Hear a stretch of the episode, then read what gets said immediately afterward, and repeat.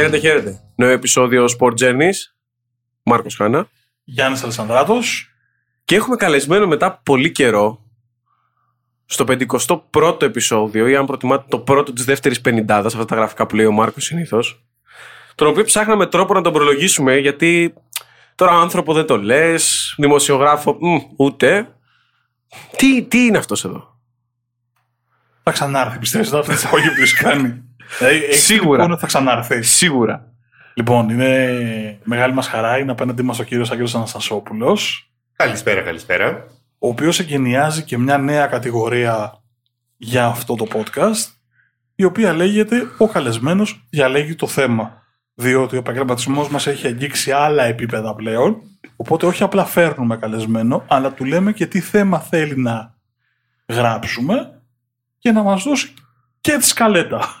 Αυτό πήγα να πω και να το αναπτύξει. Δεν θυμίζει λίγο σχολείο, βγάλετε μια κόλλα χαρτί και αναπτύξτε το, το θέμα. Εγώ θέλω να πω ότι ήταν παιδικό μου όνειρο να έρθω στο Sports ε, Journeys. Πόσο μεγαλώσαμε, ρε Μάρκο; Έχουμε ξεκινήσεις καλά. Λοιπόν, ε, μεγάλη μας χαρά. Δικιά μου. Ε, ε, έχω εντυπωσιαστεί από, την, α, από τη γιάφκα του Περιστερίου. Άκουγα γιάφκα, γιάφκα δεν έβλεπα. Και όχι μόνο αυτό, μου είχαν υποσχεθεί ανάβαση τεσσάρων ορόφων και εγώ βρήκα σανσέρ. Δεν ξέρω για τους άλλους. Ναι, είναι το καινούργιο απόκτημα αυτού του podcast. Πλέον δεν ανεβαίνουμε τέσσερις ορόφους χειμώνα καλοκαίρι. Έχουμε και ασανσέρ. Και θυμίζουμε και όντως λίγο γιάφκα με την όλη κατάσταση που επικρατεί στο κτίριο. Αυτές τις μέρες. Το θέμα της εκπομπής. Θες να, το, να μας το δώσεις Άγγελε εσύ; Αμέ. Λοιπόν, α, γράφουμε πρώτα απ' όλα δύο μέρες πριν το Old Firm, για πολλούς το σημαντικότερο derby στον, α, στον κόσμο. Αλλά μεταξύ μας, για κάποιους ανθρώπους είμαστε λίγο πιο ρομαντικοί για το, πο- με το ποδόσφαιρο, λίγο πιο α, rock. Ε, αυτά τα derby είναι λίγο mainstream. Οπότε είναι τα derby που δεν ξέρεις. Τα derby που δεν γνωρίζουμε. Εάν περιμένετε να ακούσετε River Plate, Boca, ε, Φενέρ Γαλατά, Ολυμπιακός Παναθηναϊκός, Ρεάλ, Μπαρτσελώνα, Μίλαν Ίντερ, ε, Λίβερπουλ, Everton κτλ. κτλ. Είστε σε τελείως λάθος podcast, διότι θα ψάξουμε την Ευρώπη, τη Λατινική Αμερική, την Βόρεια Αμερική, την Ασία, την Αφρική, για να βρούμε ντέρμπι τα οποία έχουν δικές τους ιστορίες. Κοίταξε τώρα για να πούμε την αλήθεια, είναι τα μάτια που δεν ασχολείται κανείς. Το Μεταξύ, λες. μεταξύ μας τώρα. Να είμαστε, να είμαστε ειλικρινείς μεταξύ μας. είναι τα μάτια με τα οποία δεν ασχολούμαστε εμείς εδώ. Γιατί αν πας α, στην ε, εκάστοτε χώρα για την οποία θα μιλήσουμε, ε, τα έχουν όπως εμείς ακριβώς έχουμε το Ολυμπιακός Παναθηναϊκός, όπως έχουμε το Πάο Κάρις. Είναι, είναι πολύ μεγάλες υποθέσεις για αυτούς. Μ' αρέσει το παίρνει σοβαρά έτσι. δεν έχει καταλάβει που έχει έρθει. Και το μάλλον. τρομερό σε αυτά για να προσυπογράψω αυτό που είπε ο Άγγελος είναι ότι ε, έχουν και ιστορίες οι οποίες έχουν πολύ σφοδρή αντιπαλότητα, έχουν πολύ μεγάλο background κοινωνικό, πολιτικό, πολιτιστικό, γεωγραφικό και όλα αυτά μαζί δημιουργούν μια ατμόσφαιρα ηλεκτρισμένη, παλιό λαϊκό τραγούδι, οι νεότεροι ψάχνονται στο Google. Τι πες τώρα, πω. Λέξη από τα χείλη μας δεν βγαίνει, ε. Ωραία, πολύ Ναι, ναι. ωραία. Πριν ξεκινήσουμε λοιπόν αυτή τη βουτιά και αυτό το ταξιδάκι στο, στο παγκόσμιο ποδόσφαιρο, να πω ότι μας ακούτε σε όλες τις πλατφόρμες αναπαραγωγής podcast, στο Spotify, στα Apple Podcasts, στα Google Podcasts, στο Podbean, φυσικά στο YouTube, στο κανάλι μας Sport Journeys, όπου υπάρχει κουμπάκι subscribe, παρακαλώ το πατάτε, είναι ο μοναδικός τρόπος να μας στηρίξετε. Και κανένα αστεράκι, άμα δεν βαριέστε εκεί στο Spotify που υπάρχει έτσι. Πέντε, ε, μην- τζάμπα είναι. Μην τρεπόμαστε τώρα μεταξύ μας. Και όλες τις ανορθογραφίες μας τις διαβάζετε στο sportpavrajourneys.gr όπου υπάρχουν τα κείμενα και τα δικά μου και του Γιάννη. Στα μέσα κοινωνικής δικτύωσης, Facebook, Twitter και Instagram μας βρίσκεται και εκεί. Ο- Και διάφορα άλλα πράγματα τα οποία αναρτούμε, όχι μόνο τα κείμενα ή τα επεισόδια. Και ξεκινάμε. Φύγαμε. Πάμε βολτούλα Βόρεια Ευρώπη. Πάμε, πάμε στη Βόρεια Ευρώπη. Ε, να ξεκινήσουμε από τα, από τα μέρη μας. Απλά ήθελα να πω εδώ ότι έχουμε συνηθίσει να μιλάμε για το αιώνιο ντέρμπι στην Ελλάδα. Κάθισα και μέτρησα. Υπάρχουν 13 αιώνια ντέρμπι στην Ευρώπη. 13 ντέρμπι που το όνομά τους είναι πραγματικά το αιώνιο ντέρμπι. Από τη Σερβία, την Κροατία, τη Σλοβενία, τέλος πάντων υπάρχει το, η μάχη του Όσλο, για παράδειγμα, που έχει ένα πολύ εντυπωσιακό όνομα. Αυτό το Βαλερένγκα Λιν. Αλλά νομίζω θα πάμε στο ντέρμπι των διδύμων μεταξύ Άικ Στοκχόλμης και Τζουργκάρντεν ή Γιουργκόρντεν. Πώς θέλετε να τη λέω; Γιουργκόρντεν. Κοίταξε, Γιώργ Άλεξ. Γκόρντεν. Η αλήθεια είναι ότι εδώ μας έχει καταστρέψει ο ΟΠΑΠ. Ναι. Διότι όταν πρωτοήρθε το κουπόνι του στοιχήματος που είχε πλέον και τα σκανδιναβικά πρωταθλήματα, ξέραμε να μαθαίνουμε ε, το ποδόσφαιρο της βορείου-βορείου Ευρώπης και όχι της υπηρετικής Α, ναι, γεια σου. όσο γνωρίζαμε μέχρι τότε από το προπό. Η ομάδα ήρθε ως Τζουρ Γκάρντεν. Η ομάδα φυσικά είναι Your Gordon. Γιώργ Γκόρντεν. Αν μας ακούτε να λέμε πότε Your Gordon και πότε Τζουρ Γκάρντεν, καταλαβαίνετε ότι είναι η δύναμη της συνήθεια από τόσα χρόνια. Ναι. Οπότε γιατί ντέρμπι διδήμων; Γιατί ιδρύθηκαν το 1891 με ακριβώς 22 μέρες διαφορά, Τρεις εβδομάδες. τρεις εβδομάδες στην ε, Στοκχόλμη. Η μεν Γιώργ Γκόρντεν είναι η ομάδα της Ανατολικής Στοκχόλμης. Η ΑΕΚ είναι στη βορειοδυτική πλευρά. Ε, το εντυπωσιακό είναι εντάξει ότι έχουν από α, 12 πρωταθλήματα. Αν υπάρχει κάτι που τις α, διαχωρίζει είναι μάλλον τα πρωταθλήματα στο χόκεϊ επιπάγου όπου η Γιώργ Γκόρντεν έχει 16 και η ε, ΑΕΚ έχει 7. Υπάρχει μια φοβερή ιστορία ενός τύπου του α, Gunnar, του Gunnar Gliss πίσω στη δεκαετία του 1920 ο οποίος την ίδια περίοδο έπαιζε και ποδόσφαιρο και ice hockey και πήρε πρωταθλήματα και στο ποδόσφαιρο και στο ice hockey. Ποιο είναι το εντυπωσιακό; Το 1926 έπαιζε ποδόσφαιρο για την Georg Gordon και hockey για την ΑΕΚ. Την επόμενη χρονιά πήρε μεταγραφή και στα δύο σπορ και άλλαξε ομάδες. Οπότε έπαιζε α, ποδόσφαιρο για την, ε, για την ΑΕΚ και hockey για την ε, Georg Gordon. Και πήρε τέσσερα πρωταθλήματα σε δύο χρονιές με δύο ή τέσσερις διαφορετικές ομάδες ανάλογα με το πώς το βλέπει καθένας. Τον αγαπώ αυτόν τον τύπο, ε. Είναι, είναι πάρα πολύ ωραία περίπτωση. Gunnar Gliss. Να πω ότι το τρομερό σε αυτή την περίπτωση είναι ότι όπως τα περισσότερα ντέρμπι που έχουν τις καταβολές τους στις αρχές της προηγούμενης χιλιετίας πια πρέπει να συνηθίσουμε να λέμε την προηγούμενη χιλιετία δύσκολα, δύσκολο task, Σωστό. δύσκολο task ότι υπήρχε στο ξεκίνημα της αντιπαλότητας των δύο ομάδων και ταξική διαφορά αφού η ΑΕΚ ήταν η ομάδα της αστικής και της μεσαίας τάξης ενώ η Γιώργο Γκόρντεν ήταν η εργατική και η μεσαία τάξη όπως ο μπορείς να το πεις τώρα μιλάμε για τα τέλη της δεκαετίας του 1910. Εντάξει, από καταβολής του ποδοσφαίρου αυτό, αυτή ήταν η διαφορά και η, η γέννηση των ντερμπι. Όπως στη Ρωσία είχαμε πολύ έντονα την ομάδα του στρατού ή την ομάδα των συνδρομικών. Έχει να κάνει με τα επαγγέλματα, την αστική τάξη και όλα αυτά τα οποία είπε ο Μάρκος. Εγώ θα σταθώ λίγο στο χοκκί επιπάγου, μιας και πλησιάζουν και οι χειμερινοί Ολυμπιακοί αγώνες στο Πεκίνο και θα πω ότι στη Σουηδία Μπορεί να υπάρχει Γκέτεμπορκ, να υπάρχει Μάλ με ομάδες οι οποίες τις βλέπουμε με μεγαλύτερη συχνότητα σε ευρωπαϊκές οργανώσει. Και την ΑΕΚ την βλέπουμε κυρίως στο Europa League. Η πρόσφατα έχει αναμετρηθεί και με τον Ατρόμητο πριν Σωστά, 3-4 χρόνια, αν δεν κάνω Και λάθος. παλιότερα με την ΑΕΚ, βέβαια. Ακριβώς, αλλά σε όλες τις Nordic, όπως χαρακτηρίζονται χώρες, το hockey είναι νούμερο ένα άθλημα. Και η Σουηδία μάλιστα έχει και εξαιρετική ε, εθνική ομάδα με πολλούς αστέρες να αγωνίζονται είτε στη VTB, που είναι το κορυφαίο ευρωπαϊκό πρωτάθλημα για πολλούς, ή στο στην NHL που είναι η αντίστοιχη ε, του NBA λίγα του hockey. Βεβαίως. Ε, εγώ να πω την αλήθεια μου το NHL το έμαθα μόνο από το, από το PlayStation. Μια χαρά, ωραίο παιχνιδάκι. εξαιρετικό. Έμαθα τους κανόνες του hockey και το ξέχασα τη στιγμή που σταμάτησα να παίζω NHL. Εντάξει. Τρο, τρομερή εμπειρία hockey. Πρώτη χειμερινή Ολυμπιακή αγώνες. Ό,τι έχω πρωτοπάει στο Eurosport. Και πρέπει να κάνω hockey. Πρέπει στην πρώτη μετάδοση αγώνα, γιατί κράτα και πολύ, δεν είναι λίγο. ναι, βέβαια. Με τα διαλύματα και όλα αυτά. Πρέπει να έχω πει το pack 15 φορές μπάλα. Το μόνο εύκολο. Εντάξει. Τι να κάνουμε, Και, μωρέ; και πρόσεχε ήταν και ξημερώματα, ήταν μία-δύο η ώρα οι μεταδόσεις. Και μιλάμε, ήταν τρομερά δύσκολο να συγκεντρωθείς. Λογικό, λογικό. Επιστρέφοντας στο ποδόσφαιρο, έτσι για να βγάλουμε κι άλλη μια ιστορία που έχει, το, έχει και λίγο ελληνικό χώρο με αυτά τα, τα, τα γραφικά που μου αρέσουν εμένα.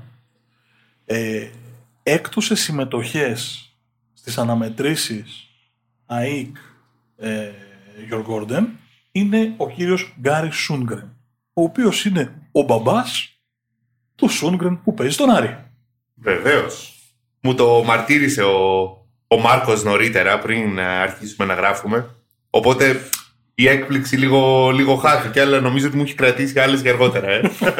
Έχετε καταλάβει ότι οι παρενθέσεις δεν σταματάνε ποτέ εδώ μέσα. Έτσι. Ε, δεν γίνεται. Και για να το κλείσουμε αυτό το ντέρμπι, μου κάνει τρομερή εντύπωση στην έρευνα ότι και για τους Σουηδούς αυτό το ντέρμπι είναι το, το μεγάλο τους ντέρμπι, δηλαδή είναι το, το δικό τους, ειδικά για τη Στοκχόλμη, ένα ντέρμπι που είναι πολύ πολύ σημαντικό παρότι στη Στοκχόλμη υπάρχει Χάμαρμπι και παρότι όπως είπε και ο Γιάννης πάρα πολύ σωστά, η Μάλμε και η Γκέτεμπορκ είναι οι ομάδες Έτσι.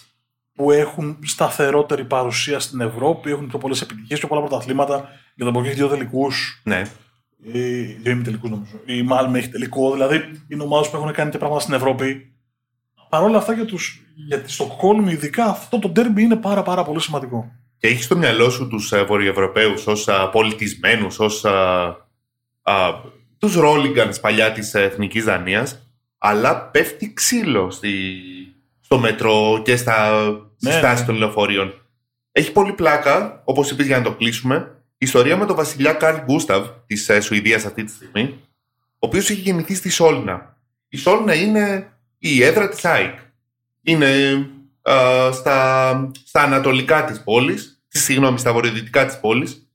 Εμ, και έχει γίνει ισόβιο μέλος, τον έχει κάνει η ομάδα ισόβιο μέλος. Είναι δικό μας παιδί, ο Καρλ Γκούσταβ, σε ευχαριστούμε Καρλ Γκούσταβ, ώσπου βγήκε πρόπερση αυτός και λέει ότι από μικρό παιδί είναι ο παδός Γιώργ Γκόρντεν. Και τους διέλυσε. Δεν πήγε καθόλου καλά αυτό. Δεν πήγε καθόλου καλά αυτό. Είχαν δώσει το όνομά τους σε σουίτες στο στάδιο και τέτοια. Ξαφνικά τους λέει: Ξέρετε τι, εγώ γουστάρω τους τους μεγάλους αντιπάλους σας. Α, αυτά είναι. Τέλος. Και δεν είπε τίποτα να πει Μάλμε, να πει, να πει κάτι άλλο, να πει δεν ασχολούμαι. Εγώ να πω τώρα κάτι. Όχι, τους απέναντι. Και τι κάνεις εκεί; Ένας παίχτη πάει, φεύγει από την ε, ΑΕΚ, πάει στη Γιώργο και στη Φανέλα. Κάτι κάνεις τέλος πάντων. Το Γιουχάρη. Το Βασιλιέτη τον κάνεις. Κατεβαίνεις απεργία, μάλλον. Λοιπόν, πάμε να φύγουμε από τη Στοκχόλμη και να Πήγαμε. πάμε κάπου λίγο πιο ζεστά. Πού θες να πάμε; Έως αρκετά πιο ζεστά. Θα έλεγα. Πάμε ε, Νότια Αμερική, πάμε μια Αργεντινή. Το, το ανέβασε το θερμόμετρο πολύ, όχι αρκετά πιο ζεστά. Ο, δεν είναι μόνο θε- πλευράς θερμοκρασίας πιο ζεστά, έχει να κάνει και με την αντιπαλότητα του ντέρμπι. Είναι το ντέρμπι του Ροζάριο, Ροζάριο Σεντράλ, New Old Boys. Από τα πιο γνωστά, που υπά... μάλλον το πιο γνωστό που υπάρχει στη, στη λίστα που έχει ετοιμάσει ο εξαίρετος Άγγελος. Το ζήτημα είναι ότι έχω κάνει κουβέντα με Αργεντίνους και τους λέω «Α, έχετε και το super κλάσικο, έχετε το Boca River». Μου λέει «Ναι, εντάξει, αυτό είναι το μεγαλύτερο από πλευράς α, prestige». Αλλά άμα θες να δεις πραγματικό μίσος, θες να δεις πραγματικά να υπάρχει μια, μια αντιπαλότητα, για μας το μεγάλο ντέρμπι μου λέει, είναι το, το κλάσικο α, Ροσαρίνο. Είναι η Rosario Central με τη Newell's Old Boys. Και αργότερα διαβάζοντας λίγο τα έργα του Ρομπέρτο Ελνέγρο Φονταναρόσα να μπορώ να κάνω εδώ πέρα μια προώθηση. Ναι, θα την κάνω. Δεν με νοιάζει καθόλου. Δεν, είναι- δεν κερδίζω τίποτα από αυτό. Προχώρα, προχώρα, μην το λυπάσαι. Υπάρχει προχώρα. ένα εκπληκτικό βιβλίο, το Puro Football του Ρομπέρτο Φονταναρόσα. Έχει κυκλοφορήσει στην Ελλάδα. Αν δεν κάνω μεγάλο λάθος, είναι από τις εκδόσεις απρόβλεπτες που είναι όλα τα ποδοσφαιρικά του διηγήματα αυτού του τεράστιου λογοτέχνη και σκητσογράφου και τα περισσότερα από αυτά αφορούν την αγαπημένη του Ροσάριο Σεντράλ. Ε, η ομάδα του Τσε, η ομάδα του, του Φονταναρόσα απέναντι στην ομάδα του, του Μέση, στην ομάδα που φόρεσε τη φανέλα της ο Μαραντόνα, στην ομάδα την οποία ξεκίνησε ποιος Μάρκο, ποιος, Τώρα με κόλλησε. ποια αγάπη μεγάλη ξεκίνησε από την Newells, ο Γκάμπιο Ωραία, Μπατιστούτα. Μπράβο, ναι, που με κόλλησε. Ε, Μου, μου πέταξε μου πέταξε το μπαλάκι πάρα πολύ γρήγορα και απλά το πω πέρα το δω που φύγω. Συγγνώμη, συγγνώμη. Ήταν να, να γυρίσει το κεφάλι και να το αφήσω να φύγει. Εγώ νομίζω να Γκάμπι. πει Νάτσο Σκόκο. Όχι, όχι, Γκάμπι. Α, εντάξει. Α, Ο, ο Σκόκο όντως τελείωσε εκεί, έτσι. Ναι, έχω Ε, την αίσθηση. Αλλά ναι, ο Μπατιστούτα ξεκίνησε από την, α, από την Newells και εντάξει, με πονάει γιατί από όλες τις ομάδες που έχω φέρει σήμερα η μόνη που είναι ομάδα μου είναι η, η Central. Αλλά τι να κάνουμε, είναι έρωτας ο Μπατιστούτα. Ροζάριο Σεντράλ νομίζω εκεί Γκονζάλε. Ε. Αν δεν κάνω λάθος. Μπορεί. Ναι, ναι, βέβαια, βέβαια έχει περάσει εκεί. Φυσικά. Το τρομερό με το συγκεκριμένο derby και μου κάνει τρομερή εντύπωση, δεν, ομολογώ δεν το γνώριζα, είναι ότι με βάση έρευνες που έχουν γίνει στην Αργεντινή, ε, το Ροσάριο είναι μία από τις ελάχιστες περιοχές της χώρας όπου οι τοπικές ομάδες έχουν μεγαλύτερη βάση οπαδών σε σχέση με τη River και την Boca. Έτσι. Είναι δηλαδή σαν να συζητάμε στην Ελλάδα, ας πούμε, να ψάξουμε κάτι παρόμοιο. Μπορώ να σκεφτώ μόνο τα Γιάννενα Τα Γιάννενα, τη Λάρισα και το Ηράκλειο. και το ίσως. Ηράκλειο. Αυτό. Ε, Δηλαδή, Και το Ηράκλειο όχι πολύ. ας πούμε, Είμαι Ηρακλειώτης, είμαι εργοτέλης, αλλά πάρα πολύ στην, ε, στην πόλη μας. Ε, Είναι πλέον ε, οπαδοί του Παναθηναϊκού, της ΑΕΚ, του, του Ολυμπιακού. Δηλαδή, αν το ψάξουμε στην Ελλάδα, νομίζω ότι μπορώ να σκεφτώ τη Λάρισα και τα Γιάννενα. Ίσως. Νομίζω ότι μόνο αυτέ Ναι, οι δύο ναι, μπορούν ναι, να ναι. έχουν αυτού του τύπου την αντιμετώπιση. Και αυτό είναι πολύ σημαντικό και για το ίδιο το ντέρμπι, αλλά και για το ποδόσφαιρο. Το ότι ο άνθρωπος που είναι στην πόλη του εκπροσωπείται από μια ομάδα της πόλης του. Ναι. Ελκυστικό ακούστηκε. Δεν το είχα έτσι ακριβώς δομημένο στο μυαλό μου, αλλά ελπίζω να, να καταλάβετε ακριβώς τι εννοώ. Για να καταλάβετε όμως... Α, ναι, για να Συνέχισε. καταλάβετε το πόσο μεγάλο είναι το μίσος εκεί πέρα, μιλάμε για το πρώτο μάτς στη Λατινική Αμερική, όπου απαγορεύτηκε η μετακίνηση οπαδών. Και δεν υπάρχει μετακίνηση οπαδών εδώ και σχεδόν 30 χρόνια. Δεν υπάρχουν φιλοξενούμενοι οπαδοί. Είναι, είναι εκπληκτικό πράγμα. Το κοπιάραμε κι εμείς τα τελευταία χρόνια. Και χάσαμε. Μεγάλη κουβέντα, άστε τώρα είναι και οι μέρες περίεργες που ας μην, ας μην ανοίξουμε το, το, το κεφάλαιο αυτό. Στατιστικά απλά να πω ότι είναι 347 συνολικά παιχνίδια ανάμεσα στις δύο ομάδες ανεξαρτήτου έδρας, αντιπα... ε, έδρας διοργάνωσης φιλικό ή επίσημο 118 νίκες η Ροσάριο, 108 η Νιούελς, 121 ισοπαλίες. Απόδειξη και του πόσο even είναι το ζευγάρι στο, στο πέρασμα του χρόνου. Ποιος μεγάλος παιχταράς. Εντάξει, όχι, υπερβάλλω λίγο, δεν είναι τόσο μεγάλος παιχταράς. Είναι προπονητή αυτή τη στιγμή στη Ροζάριο. Αυτή τη στιγμή... Δεν θα, Ποιος γουγκλάρω, είναι πάγω σε προπονητής όλους. αυτή τη στιγμή; δεν θα γουγκλάρω, θα αφήσω, θα αφήσω, Όχι. θα αφήσω να κάνεις τη, τη δουλειά σου. Βαλένθια Σαραγώσα, Ιντερ, Ροζάριο. Βαλένθια, Σαραγώσα, Ίντερ, ο Κούπερ. Ο Κούπερ. Όχι. Ο, Δεν ο ήταν, προπονητής, Αγιαλά. δεν ήταν προπονητής εκεί, παίκτης ήταν. Σε Α, ομάδες ήταν που ανέφερε. παίκτης εκεί. Όχι, δεν Βαλένθια, υπήρχε ο Αγιάλα εκεί Σαραγώσα. πέρα. Τι λέω. Ίντερ. Κίλι Γκονζάλες. Τι λες Κίλι. τώρα; Όπου και έπαιζε χρόνια Καλά. στη Ροσάριο. Τι λέω. Σοβαρή παιχτάρα τώρα. Όχι πολύ σοβαρή παιχτάρα. Στη Βαλένθια του 2000, δηλαδή σε μια ομάδα που είχε Μεντιέτα, Μπαράχα κτλ. Σοβαρή παιχτάρα. Πολύ, πάρα Κλαόντιο πολύ. Λόπες. Παιχτάρα. Είχε μια τρο... Ήταν από τις πολύ καλές φουρνιές. Τις πρώτες καλές φουρνιές που θυμάμαι ο Κίλι Γκονζάλες. Τι λες τώρα, τι ωραίο. Είδες και λέω ότι είναι και η ομάδα μου. Πάνα θεμά μου. λοιπόν, πριν το κλείσουμε και αυτό και πάμε και αλλάξουμε επίσης ήπειρο, ήθελα να πω ότι α, είναι πάρα πολύ ωραίο πως έχουν πάρει τα παρατσούκλια τους οι δύο ομάδες. Δεν ξέρω αν την έχετε την ιστορία. Η Μεν ε, Νιούελς είναι γνωστή ως Λεπρή, η Δε Σεντράλ είναι γνωστή ως Κανάγες και όλα αυτά συνέβησαν μέσα σε 10 μέρες κάπου το 1921 ή κατά άλλες διηγήσεις το 24 έχει κληθεί η Σεντράλ να, να δώσει ένα φιλικό με τα έσοδα να πηγαίνουν σε ένα σανατόριο ε, λεπρών. Τελευταία στιγμή, λόγω αγωνιστικών υποχρεώσεων, κάνανε πίσω. Ε, η Νιούελς πήρε τη, τη θέση της και οι μεν οπαδοί της Ροσάριο άρχισαν να φωνάζουν τους άλλους λεπρούς. Οι δε οπαδοί της Νιούελς τους λέγανε κανάγες καθάρματα που δεν πήγατε να βοηθήσετε τους ανθρώπους. Αλλά πλέον αυτά δεν είναι προσβλητικά. Οι μεν οπαδοί της Σεντράλ το έχουν ως φόρο τιμή στο κανάγιας και οι δε λένε ότι είμαι λεπρός με καμάρι. Το οποίο η λέξη κανάγιας την έχεις συναντήσει στα ελληνικά μόνο έχεις διαβάσει μπλεκ. Ναι, ναι, ναι, ναι. ναι Πουθενά ξεκάθαρα. άλλο. Νομίζω ότι δεν πρέπει, δεν πρέπει να χρησιμοποιηθεί πουθενά άλλο στην ελληνική ε, γλώσσα, λογοτεχνία, ο- ό- όπου θέλεις. Ναι, ναι, ναι, σούπερ. Κανάγιας. Καλό. Πάμε Αφρική. Πάμε. Πάμε Αφρική. Ε, Εδώ πρέπει να πω ότι πρέπει να χειριστούμε το ντέρμπι το συγκεκριμένο με πολύ μεγάλη προσοχή. γιατί μία από τις δύο ομάδες είναι η ομάδα του μπαμπά μου αυτό. και αν ακούσει και πω τίποτα κακό για την ομάδα του πιστεύω ότι φλερτάρω με το να με αποκληρώσει. Πάμε. Όχι, και εγώ δεν θα πω τίποτα για την ομάδα του. Ε, θα προσπαθήσω δεν να την, ε, να την προφέρω σωστά.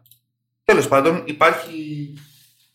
Εγώ προσωπικά είχα την, ε, την τύχη να δω προετοιμασία ε, οπαδών για το ντέρμπι του Σοβέτο κάτω στην, ε, στο Johannesburg.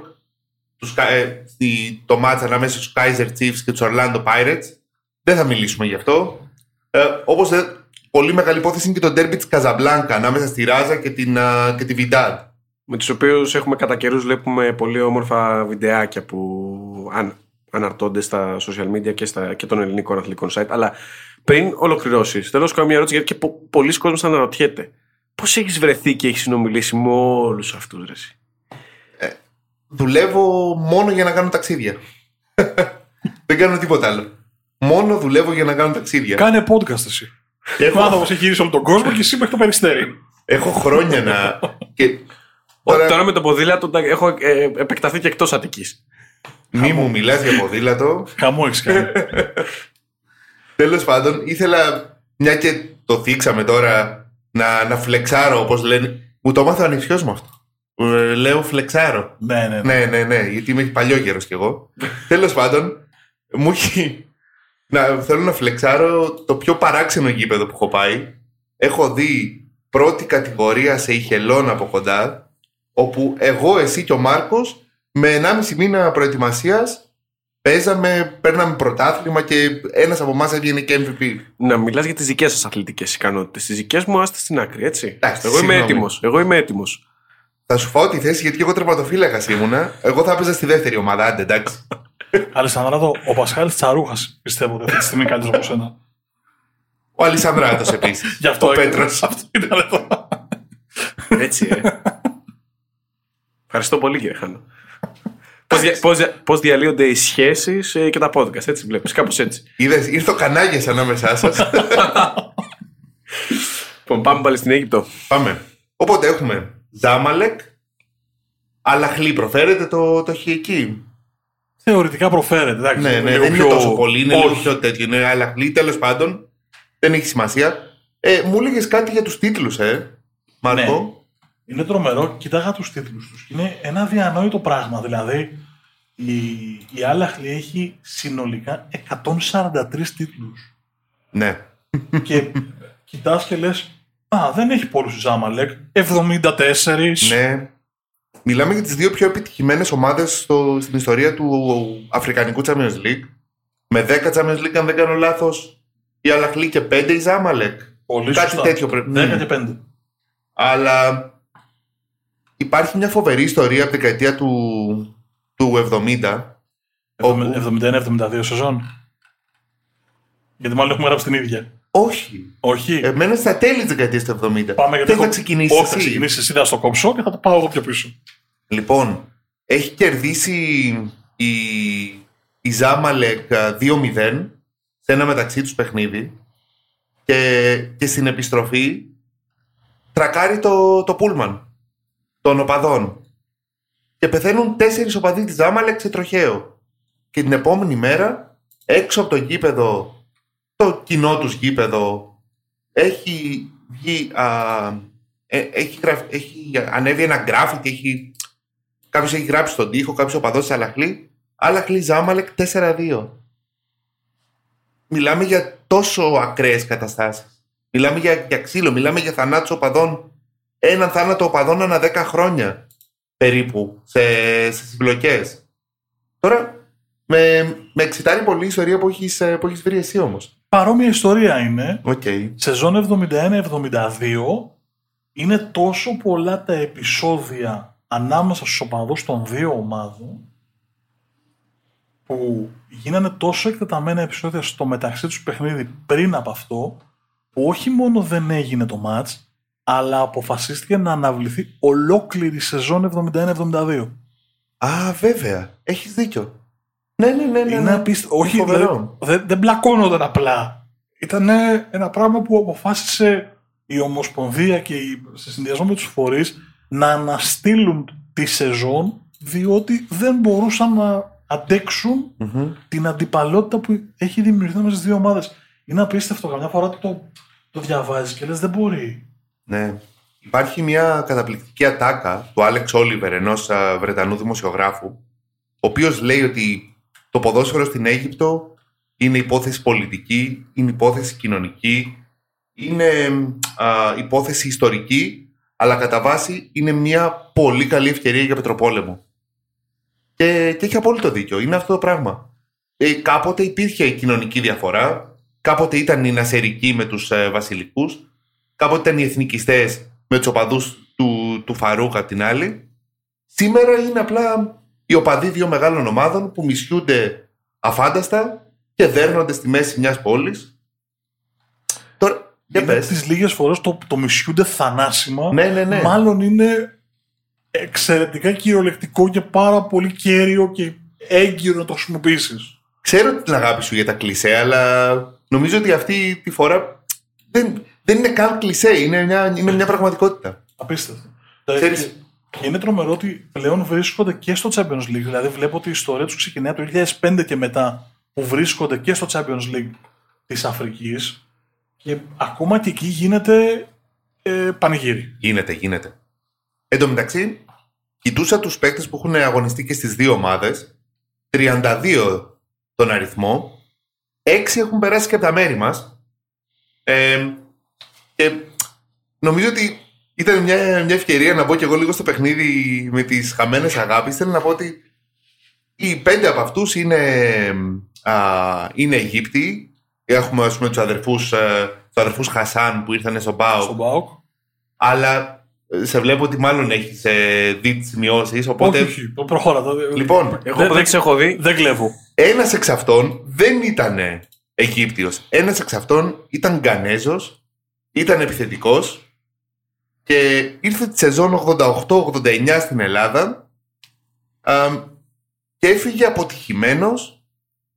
το, μιλάμε, έχουν, έχουν γραφτεί τα πάντα για αυτόν. Έρχεται ο, η μετασάρκωση του Πελέ, ξέρω εγώ, δεν ξέρω τι λέγανε για αυτόν. Και τελικά ήρθε ένα πράγμα που έβαλε δύο γκολ, έφυγε και τον θυμόμαστε μόνο και μόνο λόγω των δημοσιευμάτων του καλοκαιριού του 98. Καμιά ιδέα; Α, το 98 είπες. Είπες 88. Είπες στην αρχή. 88, Και λέω, 89. Α, μπράβο μου. Γκανέζος το 88. Συγγνώμη. 98-99. Αν πρέπει να ποντάρω κάπου, Φέληξ Αμποάγκουε. Άνα γεια σου. και ήρθε από την Αλαχλή και πιο μετά στην καριέρα του πήγε στη Ζάμαλεκ. Θέλετε χαμένες αγάπες τώρα, έτσι. Ποιος Έλληνας ποδοσφαιριστής, πρώην του Εργοτέλη και του Πανιωνίου, μέσος, αγωνίζεται αυτή τη στιγμή, στην, μάλλον τα τελευταία τέσσερα χρόνια, στην Αιγυπτιακή Premier League. Ναι. Με Αχ, την. Ε, υποβάστηκε πέρσι, με την Βάντι- Βάντι Ντέγκλα, αν τη λέω καλά, Ναι, ναι. τρία χρόνια και φέτος με την ομάδα της Εθνικής Τράπεζας της Αιγύπτου. Πες μας εθνικότητα τουλάχιστον. Ο- Έλληνας, ο- ε, Α, Έλληνας, Έλληνας. Έλληνας. Έλληνας. Ε, Έλληνας μέσος, 28 χρόνια. Είχε γραφτεί για τον Ολυμπιακό, είχε είναι και πρωτοσέλιδος στον πρωταθλητή. Έλληνας θυμάμαι- μέσος. Εγώ το ξέρω γιατί έπαιζε στην ομάδα μου. Εδώ στο δεν το έχω. δεν- Φίλος μου και περιστεριώτης. Ναι, ε. έχει κολλήσει στο μυαλό μου. Το ξέρω ότι είναι Βασίλης. Ναι, καλά το πας. Δεν θυμάμαι το επίθετο. Όχι, είμαι εκτός. Δεν, ε, εκτός συναγωνισμού. Δεν το Είναι ο έχω. Βασίλης ο Μπούζας. Μπράβο, μπράβο, μπράβο, μπράβο. Βέβαια. Όχι, όχι, ποτέ. Δεν το είχα. Που έχει κάνει καριέρα στην αιγυπτο μια χαρά, έφυγε από τα ελληνικά δεδομένα και έχει παγιώσει την θέση του στην Αιγυπτιακή Premier League. Αγωνίζεται, όπως είπαμε, με την, εθνική, με την ομάδα της Εθνικής Τράπεζας της Αιγύπτου, η οποία ε, ανέβηκε μάλιστα πέρσι για πρώτη φορά στην πρώτη κατηγορία και τα βάει μια χαρά. Μπράβο στο Βασίλη. βασικουρα Μμμ. Καλή επιτυχία σε ό,τι και αν κάνει. Ε, και μέχρι λόγω κορονοϊού πέρσι δι- δεν διεξήχθη πρωτάθλημα. Πρόπερσι, ποιος ήταν προπονητής στην Βάντι Ντέγκλα. Έλληνας. Δεν το έχω. Τώρα με, με κοιτά... Εντάξει, δεν, το, δεν το βλέπετε και κάποια στιγμή έχουμε πει ότι πρέπει να το κάνουμε αυτό το πράγμα. Ο Αλσανδρός τα λέει και με κοιτάει με έναν τρόπο ότι δεν μπορεί, το ξέρεις, είναι σίγουρο ότι το ξέρεις. Έχει περάσει Σε από ποια ομάδα Ολυμπιακό. έχει; Και δεν έχω Έχει ιδέα. προπονήσεις στην Ελλάδα. Ναι. Ε, ναι. Οκ, έχει προπονήσεις στην Ελλάδα, αλλά έχει παίξει στον Ολυμπιακό. Έχει παίκτης. παίξει στον Ολυμπιακό, παίξει σε πολλές ακόμα. Ο Τάκης ο Γκώνιας. Ο Τάκης ο Γκώνιας. Μμ. Ναι, ναι. Ο Μάρκος είναι με ένα βλέμμα απορίας. Νιώθω ήδη σοφότερος. Ήμουν σχεδόν σίγουρος ότι είναι ο. Επειδή ότι είπατε είναι για ο χαμένες Ογκόνιας. αγάπες, όχι κάτι άλλο. μεγάλη αγάπη. Μεγάλη, πολύ μεγάλη αγάπη. λοιπόν, ε, Απλά να πω εδώ πέρα ότι πώς ξεκίνησε η διαμάχη ανάμεσα στις δύο. Επειδή ουσιαστικά ήταν μία ομάδα ανθρώπων που, που δημιούργησε την, ε, ε, την Αλαχλή και αργότερα αποσχίστηκαν από αυτούς άλλοι και πήγαν και φτιάξανε τη, τη Ζάμαλεκ. Γιατί, γιατί Αλαχλή σημαίνει εθνικός. Το πρώτο όνομα της, ε, της, Ζάμαλεκ, της Ζάμαλεκ ήταν, τώρα θα το πετσοκόψω, το ξέρω, αλλά ήταν κάτι που μάλλον προσφέρεται κάπως σαν, σαν Αλ-Μουχαλάτ, που σημαίνει μεικτή και δέχονταν και ξένους. Και είχαν παίξει και αρκετοί Έλληνες συγκριτιώτες. Δέχονταν χριστιανούς, δέχονταν α, α, επιχειρηματίες, δέχονταν, που έρχονταν να δουλέψουν στην Αίγυπτο τα παιδιά τους και δέχονταν και υπαλλήλους της διόρυγας του Σουέζ. Ε, και έτσι ξε- ξεκίνησε. Τι κόντρα. είχαν με τους υπάλληλους από τη διόρυγα του Σουέζ; Εντελώς παράλληλη ιστορία με αυτό που διάβασε. Το διάβασε. Α, ε, καλά, εντάξει. Καλή Ε, διακαλύτηση. κάπου το διάβασα για να Ναι, ναι, το πω. καλή διακαλύτηση. αυτό που ανέφερε τώρα ο Άγγελος ε, είναι η ιστορία του Μίλαν Ίντερ. Βεβαίως. Η Μίλαν δηλαδή ιδρύθηκε το 1899 και η Ίντερ ιδρύθηκε το 1908, μια δεκαετία μετά, γι' αυτό και το Internationale που σημαίνει παγκόσμιος τέλος πάντων, ακριβώς επειδή αυτή η πλευρά του Μιλάνου δεχόταν και παίκτες που δεν ήταν αυστηρά Ιταλοί. Αλessandro, σε βλέπω και μην το συνεχίσεις. Σε προκαλώ, μην το συνεχίσεις. Δεν θα το συνεχίσω, δεν θα το συνεχίσω. Έτσι, μπράβο. Ναι, είμαι Μίλαν, είμαι φανατικός οπαδός της ομάδας του Μπαρλουσκόνη. Τι να κάνουμε τώρα; Το κορυφαίο ξέρεις ποιο είναι; Ότι αδερφός του είναι Ιντερ. Καλά, ο αδερφός του είναι και πάω. Ξεκάθαρα. Ξεκάθαρα. Αυτό πήγε, πήγε πολύ λάθος αυτή η οικογένεια. πήγε πάρα πολύ λάθος. Αλλά δεν είναι μόνο το Milan Inter. Υπάρχει το Grêmio, με- η Grêmio με την International, το Σωστό. Porto Alegre. Υπάρχει Ναι, ναι. ο, ο Αποέλ με την Ομόνια. Πολύ σωστά. Είναι πάρα πολύ συχνό φαινόμενο στο παγκόσμιο ποδόσφαιρο. Και στην Κύπρο να πούμε ότι είναι αρκετά έντονα τα ντέρμπι και ούκο λίγες φορές έχουμε δει σκηνές σε εισαγωγικά όμορφες. Είναι πολιτικό το ποδόσφαιρο στην Κύπρο. Ξεκάθαρα. Δεν ήθελα να τα αγγίξω γιατί είναι πάρα πολύ ευαίσθητο το ζήτημα. Ναι, η Κύπρος έχει αυτό το ζητούμενο που στην Ελλάδα το είχαμε ακόμα και σ- πριν από 50 χρόνια το είχαμε σε μικρότερο βαθμό από Ναι. ότι το είχε η Κύπρος πριν από 50 χρόνια ή πόσο το έχει ακόμα. Έτσι. Είναι πολύ πολύ διαφορετικό. Εκεί οι πολιτικοκοινωνικές προεκτάσεις του ποδοσφαίρου και των ομάδων έχουν ακόμα πολύ πολύ πολύ γερές βάσεις κάτι που στην Ελλάδα έχει ατονίσει νομίζω μετά τη δεκαετία του 80 ατόνισε πλήρως δηλαδή δεν έχει καμία σχέση το πώς ξεκίνησαν οι ομάδες να εκπροσωπούν και τι εκπροσωπούν και τι εκπροσωπούν πλέον. Ναι, βεβαίως. Είναι. Στην Κύπρο βλέπεις τις ομάδες να έχουν ε, α, επίσημη στήριξη από κόμματα. Είναι φοβερό πράγμα. Σωστό. Επιστρέφουμε. Φύγαμε. Πήγαμε. Και πού να πάμε; Πού θέλετε να πάμε πρώτα, πάμε Ασία ή Βόρεια Αμερική; Παμασία. Πάμε Ασία. Αυτό είναι ένα από τα ντέρμπι που ανακάλυψα σχετικά πρόσφατα. Παρότι είναι, έχει φοβερή ιστορία. Μιλάμε ουσιαστικά για το Old Firm της Ασίας. Είναι, η ιστορία είναι Rangers Celtic, απλά σε, Στην Καλκούτα. σε version Bollywood. Στην Καλκούτα. ναι, ναι, ναι, ναι, ναι. Οπότε έχεις στην Καλκούτα την uh, Mohun Bagan και έχεις την East Bengal. Για να καταλάβει λίγο ο κόσμος, η Καλκούτα είναι στη Δυτική Βεγγάλη. Γιατί η East Bengal λοιπόν, γιατί α, ζούσε κόσμος εκεί πέρα, ξαφνικά το 1947, αν δεν κάνω μεγάλο λάθος, αν η ιστορία που έμαθα στο πανεπιστήμιο δηλαδή, την κρατάω ακόμα, το 47 γίνεται η απόσχηση της Ινδίας και δημιουργείται το κράτος του Μπαγκλαντές.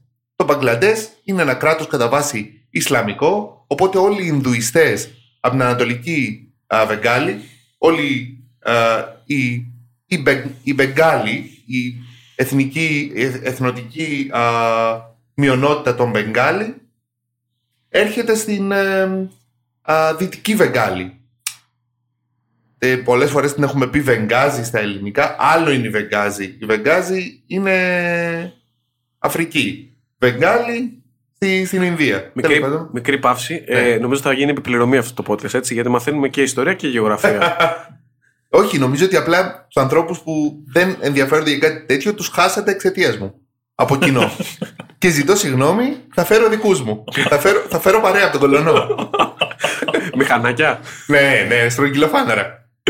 Τέλος πάντων, ε, οπότε έρχονται οι, οι Bangals από την ε, δυτική α, Βεγγάλη που δεν θέλουν να είναι σε ένα Ισλαμικό κράτος, Ινδουιστές κι αυτοί και έρχονται και εγκαθίστανται στην Καλκούτα και, έρχει, και δημιουργούνται δύο εθνοτικά γκρουπ που μισιούνται και το φοβερό είναι ότι είσαι που είσαι στην Ινδία οπότε δεν υπάρχουν γάμοι ανάμεσα σε κάστες πρέπει να παντρεύεσαι όχι μόνο στην ίδια κάστα με σένα αλλά και στο ίδιο εθνοτικό γκρουπ ε, δηλαδή εντάξει και όλο αυτό εκφράζεται και στο ποδοσφαιρό τους Τρομερό. Είναι, είναι τρομερή η περίπτωση. Είχα τύχει να, να, σε, να συναστραφώ με αρκετούς και Ινδούς και mm. Πακιστανούς. Είναι δύο λαοί σε νεοτρο, νοοτροπία, γλώσσα, ταυτόσιμοι εγώ θα πω, αλλά δεν μπορούν ο ένας να βλέπει τον άλλον. Ναι, ναι, είναι βέβαια. απίστευτο. Δεν είναι μόνο η γεωγραφική τους θέση ο ένας είναι δίπλα στον άλλον. Είναι ούτε η, η, η καταγωγή σε ρίζες ας πούμε από το παρελθόν. Είναι οι γλώσσες τους ταυτόσιμες με μικρές διαφορές, τις οποίες τις ονομάζουν διαφορετικά. Και αν τους Ναι. πεις ότι είναι ίδιες, μπορεί και να σε σκοτώσουν, ας πούμε. Είναι τόσο ε, φανατικοί υπερασπιστές των. Ε, της θρησκείας τους, των ε, ιστοριών τους, του πολιτισμού τους. Είναι ταυτόσιμοι, αλλά ο ένας δεν μπορεί να βλέπει τον άλλον. Εγώ για να γυρίσω στο ποδόσφαιρο, μου έκανε τρομερή εντύπωση το ότι η Μοχούν έχει 103 καταγεγραμμένους τίτλους και η East Bengal έχει 109. Βέβαια υπάρχουν 7-8 διαφορετικά κύπελα εκεί, οπότε Ναι. η καταμέτρηση είναι λίγο... Δεν, δεν έχει την εικόνα που έχει η Αγγλία ή η Ευρώπη γενικότερα, που είναι 4 κύπελα το χρόνο, που παίζουν 7, 8, 9 κύπελα το χρόνο. Και το άλλο που μου έκανε τρομερή εντύπωση, που δεν θα έπρεπε να μου κάνει, αλλά ε, το νούμερο είναι συγκλονιστικό. Το 97 σε έναν ημιτελικό κυπέλου βρέθηκαν στο γήπεδο 131.781 θεατές που είναι ρεκόρ προσέλευσης για οποιοδήποτε σπορ στην Ινδία. Ναι, ε, καταλαβαίνω ότι είναι μια πολυπληθέστατη χώρα και τα λοιπά, και τα- αλλά μπορέσανε σε ένα γήπεδο 131.000 άνθρωποι και όχι το 1950 με ορθίους, με όλη αυτό το, τη διαφορά στη, κου- στη γηπαιδική κουλτούρα που υπήρχε στα μέσα του, προηγου, της προηγούμενης, του προηγούμενου αιώνα. Μιλάμε για το 97. Υπάρχουν χώρες που είναι μικρότερες. Ναι. Όχι αυτό, αλλά πρέπει να είναι και το απόλυτο ρεκόρ. Γιατί αν τα βάλουμε κάτω, μόνο το Αστέκα χωρέ- χωράει 100.000 πλάς ε, θεατές στο Μεξικό. Ομολογώ δεν το ψάξα να σου πω ποιο είναι το απόλυτο ρεκόρ προσέλευσης, αλλά αυτό το διάβασα ότι το συγκεκριμένο αφορά την Ινδία και το διασταύρωσα από μια-δυο πηγές όσο μπόρεσα. Ε, 131.781 θεατές. Είναι μυθικό το νούμερο. Ναι, ναι, είναι, είναι, είναι φοβερό και γιατί είπα πριν ότι είναι λίγο Celtic Rangers μέχρι να, να κάνει την ψακτική του ο Γιάννης; Δεν γίνεται. Τώρα μα έχω Αυτό, μου έχει αυτό. κάνει τρομερή εντύπωση. Ε, γιατί λοιπόν λέω ότι είναι Celtic Rangers, γιατί από τη μία έχεις τους α, γηγενείς που θεωρούν τους εαυτούς τους την καθαρή φυλή, όπως είναι στη Σκωτία οι Rangers, και από την άλλη έχεις τους μετανάστες, όπως είναι οι Κέλτες τη Celtic, οι οποίοι είναι πρώην Ιρλανδοί που ήρθαν και εγκαταστάθηκαν και έφεραν μαζί τους τον καθολικισμό.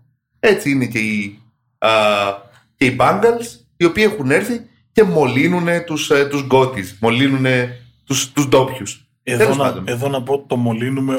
Ακόμα και ο Άγγελος το έβαλε σε εισαγωγικά quotes με τα χέρια του προφανέστατα, έτσι. Φαντάζομαι ότι τα quotes φαίνονται στη φωνή μου, δεν, τι δεν έχω. Ξεκάθαρα φαίνονται στη Δηλαδή, φωνή σου. δες, είναι μολύνουν. Μολύνουν. Ε, ορίστε, Έτσι, τα ορίστε. quotes. Ναι, τέλεια ήταν. Γενικώς επειδή είναι μια πολύ παράξενη εποχή, είπα να το Σωστό. διευκρινίσω. Μην... Σωστό. Γιατί θα ακούσω τίποτα και δεν θα τα αντέξω. Είστε έτοιμοι τώρα να Σε- Γιατί έχω, ε, έχω μείνει αποσβολωμένος με αυτά που βλέπω. Για πάμε να σε δω. Όχι μόνο δεν είναι το απόλυτο ρεκόρ, αλλά είναι και κάπου στι 6-7. 199.854 Βραζιλία Ουρουάη. Παγκόσμιο Άμα, κύπελο τελικός βέβαια. 1950. Ναι, ρε παιδιά, Σωστό. αυτό λέω όμως ότι Ε, το καταλαβαίνω αυτό που λες. Εκείνες οι εποχές όμως ήταν πολύ διαφορετικός ο τρόπος κατανομής των φιλάθλων στο Θα, γήπεδο. να σε πάω λίγο πιο μπροστά. Υπήρχαν, υπήρχαν δηλαδή όρθιοι, κάτω κερκίδες, πάνω κερκίδες. Να σε που πάω ήταν- λίγο πιο.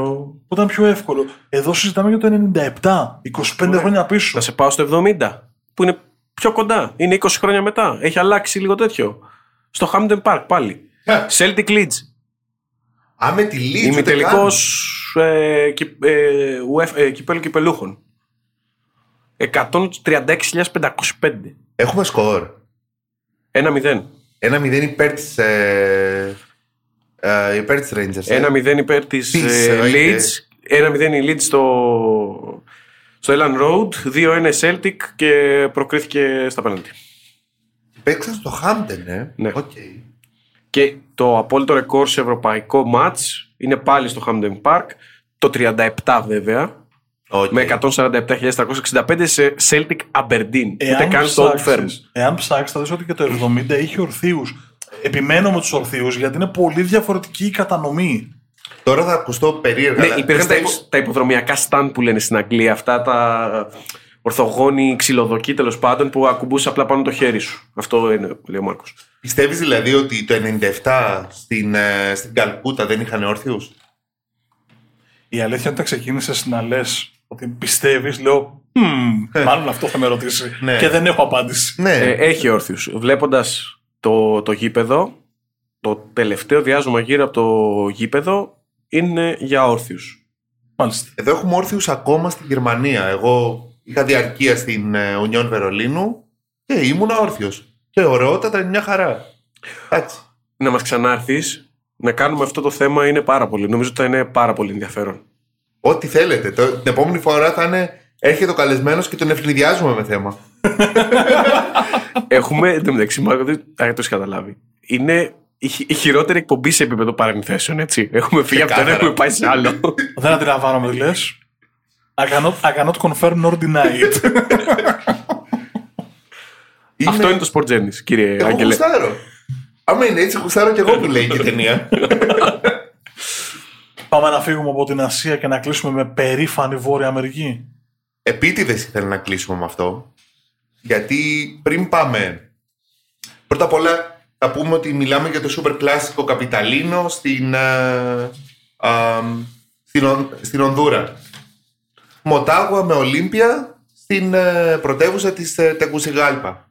Και λέει τώρα το έχω δει και αυτό, παιδιά. Πρώτη θέση, VIP εισιτήρια και τέτοια. Όχι, αλλά το φοβερό είναι ότι γιατί εμένα με εξητάρει το ποδόσφαιρο της Τεκουσιγάλπα. Γιατί αυτή η πόλη είναι το, το σκηνικό του πολέμου του ποδοσφαίρου. Έχουμε μιλήσει πολλές φορές για ματς που έχουν πολεμικό κλίμα. Ναι, υπάρχουν δύο ματς που πραγματικά ουσιαστικά οδήγησαν σε πόλεμο.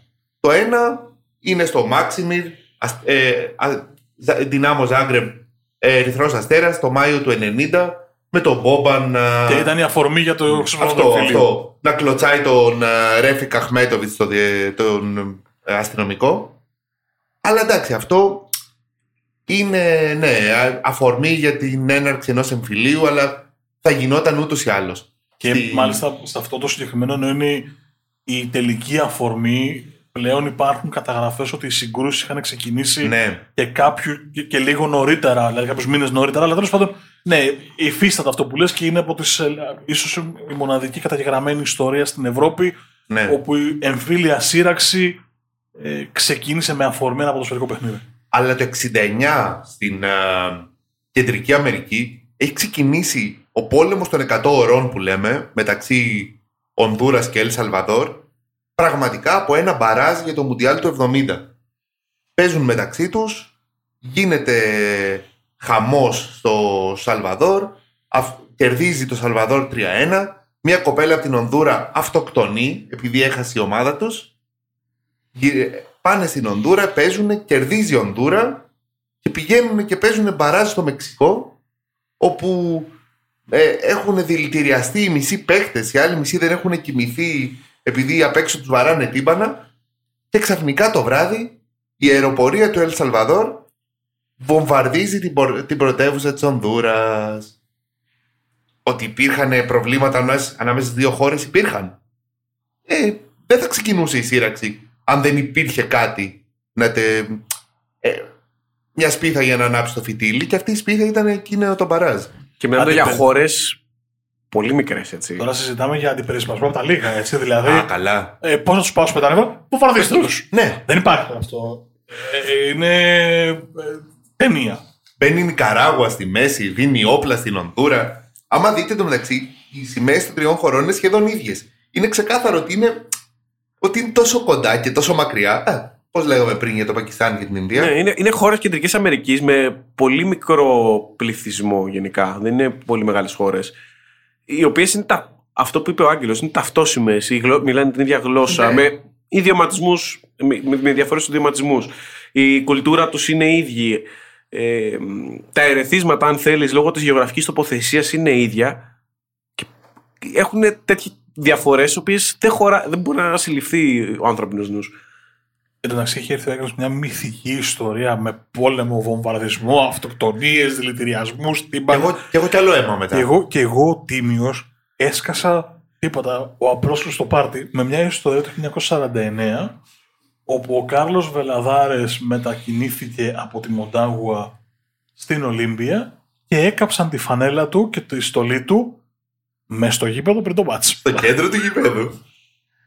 Εντάξει. Το βάζω τελεία γιατί τίποτα, δεν, δεν υπάρχει. Το, το άλλο Όχι, είναι... το, άλλο, το, το άλλο δεν είναι. Δεν έχει να κάνει με το Μοτάγουα Ολύμπια. Απλά είναι στη, στην ίδια πόλη, στο ίδιο γήπεδο.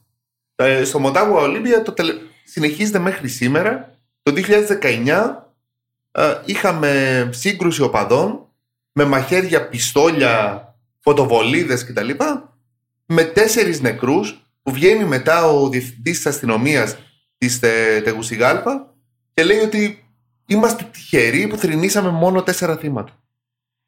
Εντάξει. Ε, δεν, δεν είναι. είναι... Ξέρεις τι γίνεται; Καταλαβαίνω και την... και το πάθος και την αγάπη για την ομάδα σου. Το να πάω να σκοτωθώ για την ομάδα μου δεν μπορώ να το κατανοήσω, συγγνώμη. Δεν μπορώ να κατανοήσω αυτούς που παίζανε κουτουλιές στη γέφυρα του Βόλου στον τελικό του ΑΕΚ ΠΑΟΚ. Δεν μπορώ να κατανοήσω ούτε αυτό. Δεν, δεν φτάνει το μυαλό μου. Είναι οκ. Ναι, όποιο και είναι το υπόβαθρο. Όποιο και είναι το έχουμε, υπόβαθρο. έχουμε ένα κάρο λόγους για να πλακωθούμε αν χρειαστεί. Το δέχομαι, το κατανοώ και, να, και να, να το συζητήσουμε σε όποιο επίπεδο θέλετε. Να πλακωθώ για την μπάλα. Όχι. Να, όχι να, να σκοτωθώ για την μπάλα. Γενικά για τον αθλητισμό. Ναι, ναι, Είτε απλά είναι επειδή μπάσκετ, συζητάμε- είναι ποδόσφαιρο. επειδή συζητάμε ό- ό,τι- ποδόσφαιρο. ό,τι. Μέχρι πού θα έφτανες; Για την ομάδα σου. Ε, δεν, δεν θεωρούμε και πολύ φανατικός στην αλήθεια. Δηλαδή είμαι μάλλον μετριοπαθής. Θα έλεγα. Παθιάζομαι. Δηλαδή και τις ομάδες τις υποστηρίζω και τις παρακολουθώ και, και ε, θα είμαι εκεί και στο γήπεδο μπορώ να πάω σπανιότερα πια γιατί δεν με Ναι. δυσκολεύει το γήπεδο πια. Ε, αλλά δεν μπορώ να σκεφτώ θα πάω σκοτωθώ στο γήπεδο. Δεν λέω αυτό. Λέω ποιο είναι το πιο τρελό πράγμα που έχετε κάνει για την ομάδα σας. Και ξέρω γιατί ρωτάω. Ε, είναι, είναι, είναι φάκα. Εγώ έχω κάνει ταξίδι στο εξωτερικό κρυφά αυθημερών. Καλό, ελπίζω, δυνατό. ελπίζω να μην ακούει ο πατέρας μου ή και η μητέρα μου. Εντάξει. Αλλό, δυνα, Το μαθαίνω δυνατό. πρώτη φορά. Δυνατό. δυνατό. Αυθημερών, εξωτερικό αυθημερών. Δυναμίτης. Ναι. Εγώ δεν έχω πάει Δεν θα, πω φροντιστήριο. λεπτομέ- δεν θα πω λεπτομέρειες γιατί πιστεύω ότι θα φάω σπαλιάρι αναδρομικά. ε, έχω φίλο, πολύ καλό μου φίλο και ε, συνάδελφο στην, ε, στη δουλειά, ο οποίος έφυγε ε, το 96, έφυγε το πρωί, πήγε στο Άμστερνταμ, είδε, είδε το μάτ του Ντεμέρ, Άγιαξ Παναθηναϊκός 0-1 Ναι. και γύρισε πίσω. Μπαμ μπαμ. Ωραίος. Ωραίος. Εγώ έχω, έχω χάσει φροντιστήριο. Εντάξει. Τίποτα Καλά. φοβερό. Αλλά θέλω να σας πω μια ιστορία γιατί σας είχα πει ότι είναι bonus μια προσωπική ιστορία από ένα από τα αγαπημένα μου τέρμπι από την περίοδο που ζούσα στην, και, και δούλευα στην Ολλανδία. Ε, ένα από τα σπουδαιότερα ντέρμπι στην Ολλανδία, ίσως το ντέρμπι με το μεγαλύτερο μίσος στη χώρα, είναι το Μπρεντά Βίλεμ. Μπρέντα, πώς θέλετε να τη λέμε. Μπρεντά είναι τέλος πάντων. Αυτό πήγα να σου πω. Δεν το είπε λάθος ο άνθρωπος, το είπε σωστά. Εμείς το λέμε λάθος. Μιλάω Ολλανδικά, τουλάχιστον αυτό ξέρω. Είναι Μπρεντά. τέλος πάντων. Είναι Μπρεντά ε, Βίλεμ. θα μου λύσεις κι άλλη μια πορεία. Πες το. Είναι Valvike. Βάλβακ. Valve. Και γενικά δεν είναι κάπως. Λέγονται Βαλβαϊκή. Άστο, τέλος πάντων. Εντάξει, οκ. Ε, γενικά τα, τα Ολλανδικά είναι μια εκπληκτική γλώσσα μα θες να πάθεις κράμπες στο στόμα. Τέλος πάντων, ε, οι δύο πόλεις, το Τίλμπουργκ και η Μπρεντά, είναι δίπλα-δίπλα. Τις χωρίζει 8-9 χιλιόμετρα. Τα δύο γήπεδα είναι τόσο, 10-12 χιλιόμετρα. Και μ, υπάρχει, υπάρχουν δύο αδέρφια. Η αδερφή Ντεκόχελ. Ντεκόχελ σημαίνει η σφαίρα. Ε, η σφαίρα του όπλου, κανονικά. Δεν έχει να κάνει με όπλα η ιστορία. Με τον έναν από τους δύο αδερφούς Ντεκόχελ, τον, ε, τον Ρομπ, για την ακρίβεια ήταν τρίδημα αδέρφια, ε, μία αδερφή και δύο, και δύο αγόρια. Πολύτεκνη. Ναι.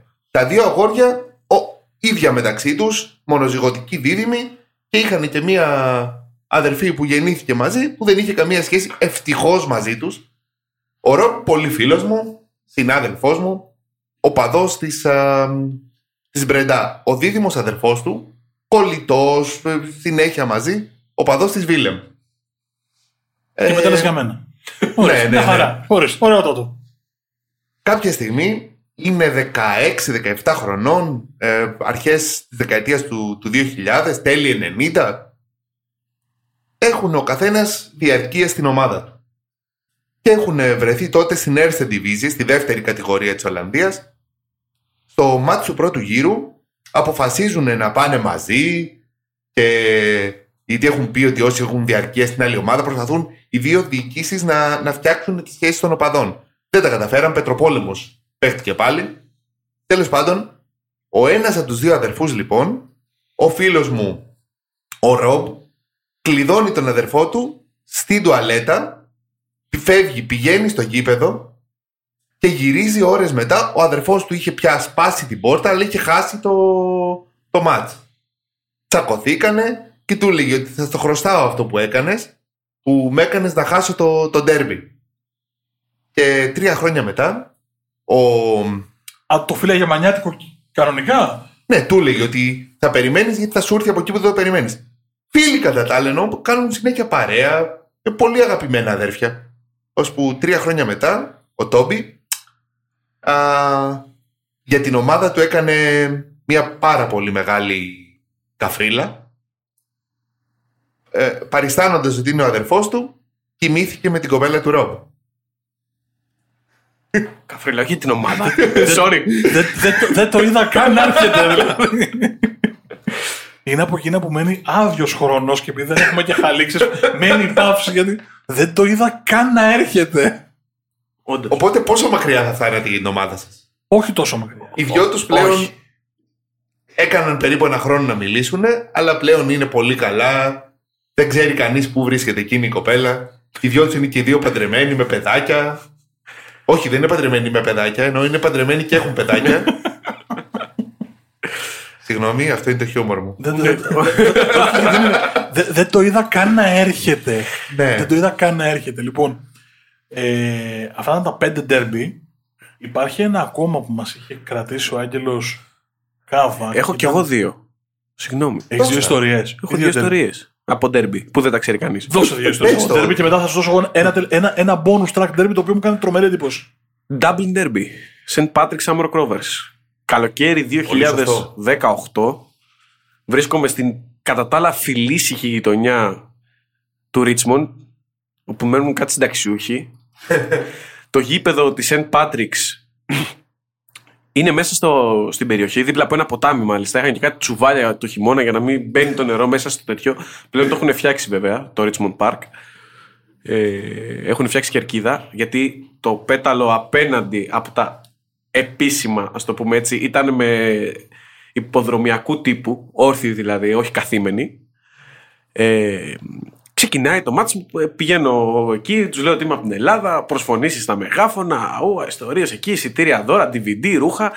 Και μου λένε, ε, τους λέω υπάρχει κίνδυνος που μπορώ να φοράμε τα διακριτικά. Μου λέει όχι, όχι, όχι, λέει είμαι έξω από το γήπεδο είναι όλα μια χαρά, θα έρθετε λίγο πιο νωρίς, λέει θα σας ξεναγήσουμε εμείς εδώ πέρα αλλά μέσα στο γήπεδο λέει θα καθίσετε εκεί που πρέπει να καθίσετε. Εντάξει, λέω.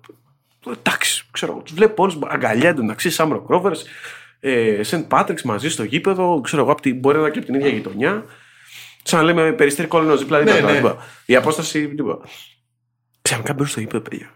Και είχε ένα πέταλο τώρα που σαν 100 άτομα, 150 τι αμοκρόβρε. Και ξεκινάει πόλεμος.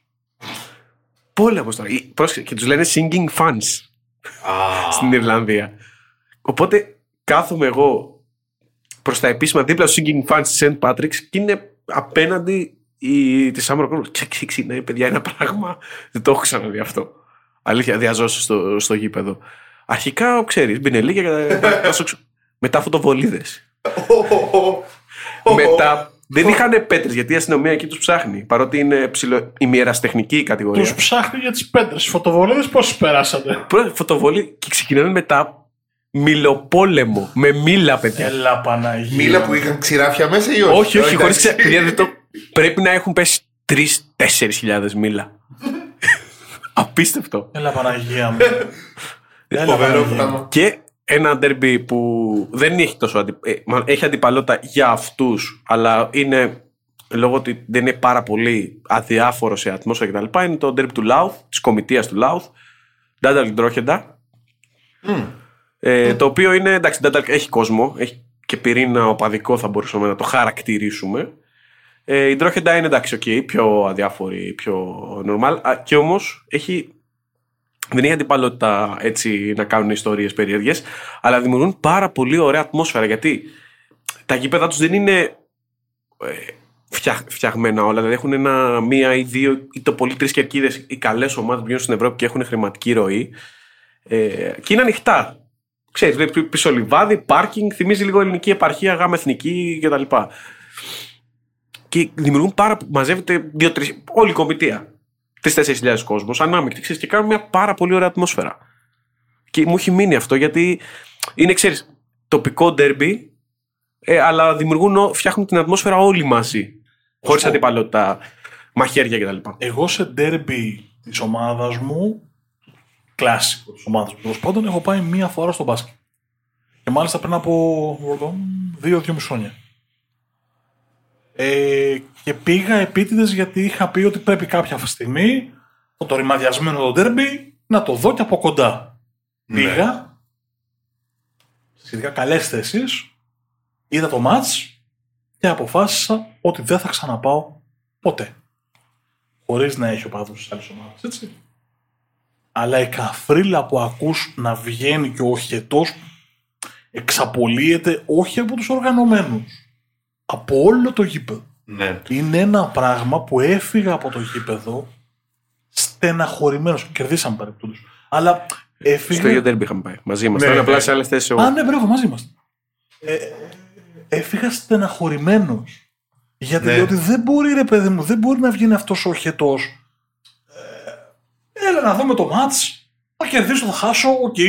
Δεν είμαι από αυτούς που λένε ότι ε, κερδίσω, χάσω είμαι εντάξει. Άμα χάσω, σκάω. Πώς το λένε, ρε παιδί μου. Δηλαδή, την Κυριακή- το Σάββατο έχει Μίλαν Ίντερ, ας πούμε, και το συζητάμε με τον αδερφό μου από τώρα. θα βρεθούμε στο σπίτι μου να δούμε το παιχνίδι. Θα φοράμε και οι δύο φανέλες, κασκόλ. Θα βριστούμε, εννοείται. Καλά, θα ναι. σκάσω αν χάσω. Θα σκάσει αν χάσει. Αλλά την άλλη μέρα θα πάω για δουλειά. Ε, Δηλαδή θέλω να πω προφανώς. ότι θα συνεχίσει τη ζωή μου. Θα στεναχωρηθώ και θα σκάσω, αλήθεια. Αλλά αυτό το πράγμα το ότι πρέπει να ορίζει τη ζωή μου η ομάδα μου, αλήθεια σου λέω είναι κάτι το οποίο δεν μπορώ να το κατανοήσω. Πιθανώς να μην έχω κάποιο, κάποιο κέντρο του εγκεφάλου μου, δηλαδή να μην είναι ενεργοποιημένο. Οκ, θα ζήσω με αυτό. Μια χαρά είσαι. Εγώ έχω πάει σε ντέρμπι στο εξωτερικό. Στην, α, στην Αγγλία είπα ότι δεν θα ξαναπάω σε ντέρμπι. Πήγα σε ένα City United τότε που είχε φύγει το κέρμα στο κεφάλι του Ρίο Φέρτιναντ. Που υποτίθεται είναι πολιτισμένοι, έτσι. Ε, θεωρία. εντάξει, ναι, Εντός οπωσδήποτε. γηπέδου. Εντός γηπέδου. Εντός γηπέδου είναι πολιτισμένοι. Που να βλέπω, επειδή κέρδισε η United 3-2 στην έδρα της City, να βλέπω τους citizens απ' έξω να λένε ότι άμα δω κόκκινο τώρα μπροστά μου θα το ορμήξω. Και λέω καθίστε ρε παιδιά. Και, αλλά εντάξει, απ' την άλλη στη Γερμανία ήμουν τυχερός γιατί ήμουν σε μια πόλη που τα ντέρμπι ήταν ψιλοφλόρικα μεταξύ μας. Δηλαδή το, το Union Hertha, ok, τίποτα. Αν έπαιζε η Union με την, α, με τη, Χάνζα, με τη Χάνζα, εκεί πέρα ναι, θα, θα φοβόμουν να πάω γήπεδο. Αλλά τώρα με τη Hertha δεν μας νοιάζει, μια χαρά είμαστε.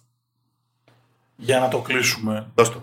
Επιλαχών ντέρμπι είχαμε το Πενιαρόλ Νασιονάλ. Ναι, ναι, αλήθεια είναι. Λοιπόν, επειδή το έψαξα λιγάκι, επειδή το αφήσαμε έξω, αλλά το έψαξα έτσι για να, ε, γιατί μ' άρεσε η έρευνα. Ε, πέρα από ότι οι δύο ομάδες έχουν στην Ουρουάη 97 από τα 116 τρόπια πρωταθλητή. Ναι. Μιλάμε τώρα για νούμερο 90% κατάκτηση. Ε, έχει δύο ιστορίες εκπληκτικές. Η μία είναι το 2000 μάλιστα, η οποία είναι μυθική. Παίζανε τελικό πρωταθλήματος οι δυο τους και εμφανίστηκαν λειψές από παίχτες διότι κάποιοι από τους παίχτες μεταξύ των οποίων και ο προπονητής της Πενιαρόλ ήταν στη φυλακή γιατί πλακωθήκαν στο ξύλο σε προηγούμενο παιχνίδι. Το διάβασα και μάλιστα το διάβασα από το ESPN, δηλαδή Ναι. ε, το θεωρώ αρκετά έγκυρο και το μεταφέρω. Παίζει Και μου τότε στην έκανε- Πενιαρόλ να ήταν και ένας μετέπειτα γνωστός μας εδώ πέρα στην Ελλάδα. Παίζει τότε να παίζει εκεί ο Σέρχιο Λεάλ που ήρθε μετά στον Εργοτέλη και, το, και τον Όφη. Δεν το, δεν, δεν το γνωρίζω. Ναι, ναι, Αλλά τέλος πάντων. διαβάζω από το E ESPN ότι 17 παίχτες τιμωρήθηκαν από την Ομοσπονδία της Ουρουάης χάνοντας τον τελικό εκ των οποίων τρεις της Νασιονάλ και έξι της Πενιαρόλ συνελήφθησαν και ήταν φυλακοί. Ναι. Αυτό είναι κάτι το οποίο με συγκλώνει όταν το είδα. Και ήταν ο δικός μου αστερίσκος Ναι. στα ντέρμπι. Να πούμε το μεταξύ, μια και το έθιξες, ένα πράγμα που. Ε, για το Γιάννη είναι αυτό. Ε, η Πενιαρόλ ιδρύθηκε από Άγγλους μετανάστες που δούλευαν στο σιδηρόδρομο. Τι πιο σύνηθες. Και η Νασιονάλ, εθνικός, δεχόταν μόνο γηγενείς. Έτσι. Όποιος θέλει για αυτά τα ντέρμπι και το ποδόσφαιρο της Ουρουγάη, Εδουάρδο Γκαλεάνο, μπορεί να διαβάσει. Έχει γράψει δύο βιβλία. Το ποδόσφαιρο στη Σωστό. σκιά και το φως, βέβαια, αυτό είναι λίγο πιο γενικόλογο. Και ακόμα ένα για το, για το ποδόσφαιρο. Και, Και- ειδικότερα της Ουρουγάη. και τα τρία βιβλία που συζητήσαμε θα τα βάλουμε στην περιγραφή να τα βρείτε γιατί είναι σημαντικό. Εγώ μάλιστα το πω Άγγελο επειδή δεν το έχω διαβάσει κιόλας. Θα το ψάξω να το διαβάσω. Ούτε εγώ. Θα Για δώσω το και Λίμπη. τέταρτο. Του Ρίσαρντ Καπισίνσκι, ο πόλεμος του ποδοσφαίρου για, το, για τον πόλεμο των, ε, των 100 ωρών. Νομίζω είναι από τις εκδόσεις, όχι δεν θα πω εκδόσεις γιατί νομίζω ότι θα κάνω λάθος. Θα το βρούμε μετά στη, στην περιγραφή. Στην περιγραφή λοιπόν θα βρείτε και τα τέσσερα βιβλιαράκια για να μας μείνει και κάτι από όλη αυτή την ιστορία. Ε, επικό ταξιδάκι. Τι Όχι, εννοείς ρε. τώρα, ότι με, με γύρω του, κάναμε γύρω του κόσμου με ντέρμπι και δεν θα μείνουν αυτά; Επικό ταξιδάκι. Άγγελε, Πόση ώρα γράφουμε; Μία ώρα και ε, τρία λεπτά. τα λεφτά μας. Α, σούπερ είμαστε. Τα λεφτά μας, τα λεφτά μας. Ε, Άγγελε, δεν έχω λόγια να σε ευχαριστήσω και για την παρουσία σου εδώ, αλλά κυρίως για την ιδέα αυτού του επεισοδίου, το οποίο είναι όλο δικό σου. Εγώ σας ευχαριστώ. Τι λες τώρα, έψαχνα κάπου να τα πω. Θα πω κάτι με το- για τον Άγγελο, επειδή στην αρχή ξέρεις, κάναμε και την πλάκα μας και τα λοιπά. Να το πούμε σοβαρά. Ε, μπορεί να μην. Να, δεν χρειάζεται πολλή ώρα να, να το συναναστραφεί κάποιος για να το συμπαθήσει αυτόν τον τύπο. Δεν χρειάζεται ελάχιστα λεπτά για την ακρίβεια. Εγώ το ξέρω ακριβώς μία ώρα και 25 λεπτά. Ψέμα είναι αυτό. και το ξέρει ομολογώ- κάτι παραπάνω. Και ομολογώ ότι εντάξει, είναι μία ώρα και 35 λεπτά. Εκεί Τι κάπου. άνθρωπος είσαι εσύ, Παναγία μου. Και, Ήπιαμε και καφέ πριν. και δεσ, δεσμεύομαι ότι θα το ξαναέχουμε μαζί μας αν και ο ίδιος θέλει Αφού μίλησε για τα backstage. να κάνουμε. Να μην τα πούμε. Εντάξει. Εδώ λέμε αλήθειες. ε, είναι εξαιρετικός. Και σε ευχαριστούμε πάρα πολύ. Εγώ ευχαριστώ. Και σου λέω, είναι. Κι εγώ μπορεί να έκανα την πλάκα στην αρχή ότι ήταν παιδικό όνειρο, όμως κι αν δεν ήταν παιδικό όνειρο, από πέρυσι περίπου τέτοια εποχή που σας ανακάλυψα, ε, κάτι μέσα μου μου έλεγε ότι θέλω να έρθω να κάτσω στην καρέκλα που κάθισαν άλλοι φίλοι μου, ο Γιώργος ο Συρίγος, ο Νίκος ο Παπαδογιάννης. Τους ζήλεψα, τους το είπα κιόλας και τώρα που ήρθα μπορώ να τους κάνω, να τους πω ότι σας έπιασα τώρα. Στο επανειδήν λοιπόν κυρία μου Μερσή. Για την προηγούμενη μία ώρα λοιπόν που πέρασε ήταν απέναντί μου ο κύριος Γιάννης Αλσανδράτος. Στην έτερη όχθη αυτού του γραφείου ο Μάρκος Χάνα. Μας ακούτε σε όλες τις πλατφόρμες αναπαραγωγής podcast, στο Spotify, στο YouTube, στα Apple Podcast, στα Google Podcast, στο Podbean. Ε, όπως είπαμε και στην αρχή, ο μοναδικός τρόπος να μας στηρίξετε είναι αυτό το subscribe και να μας ακολουθείτε σε όλα τα κανάλια Και τα στεράκια και τα στεράκια. και τα στεράκια και τα στεράκια, τα στεράκια, τα στεράκια. Ε, μέχρι την επόμενη φορά να είστε καλά. Γεια, Γεια σας. σας.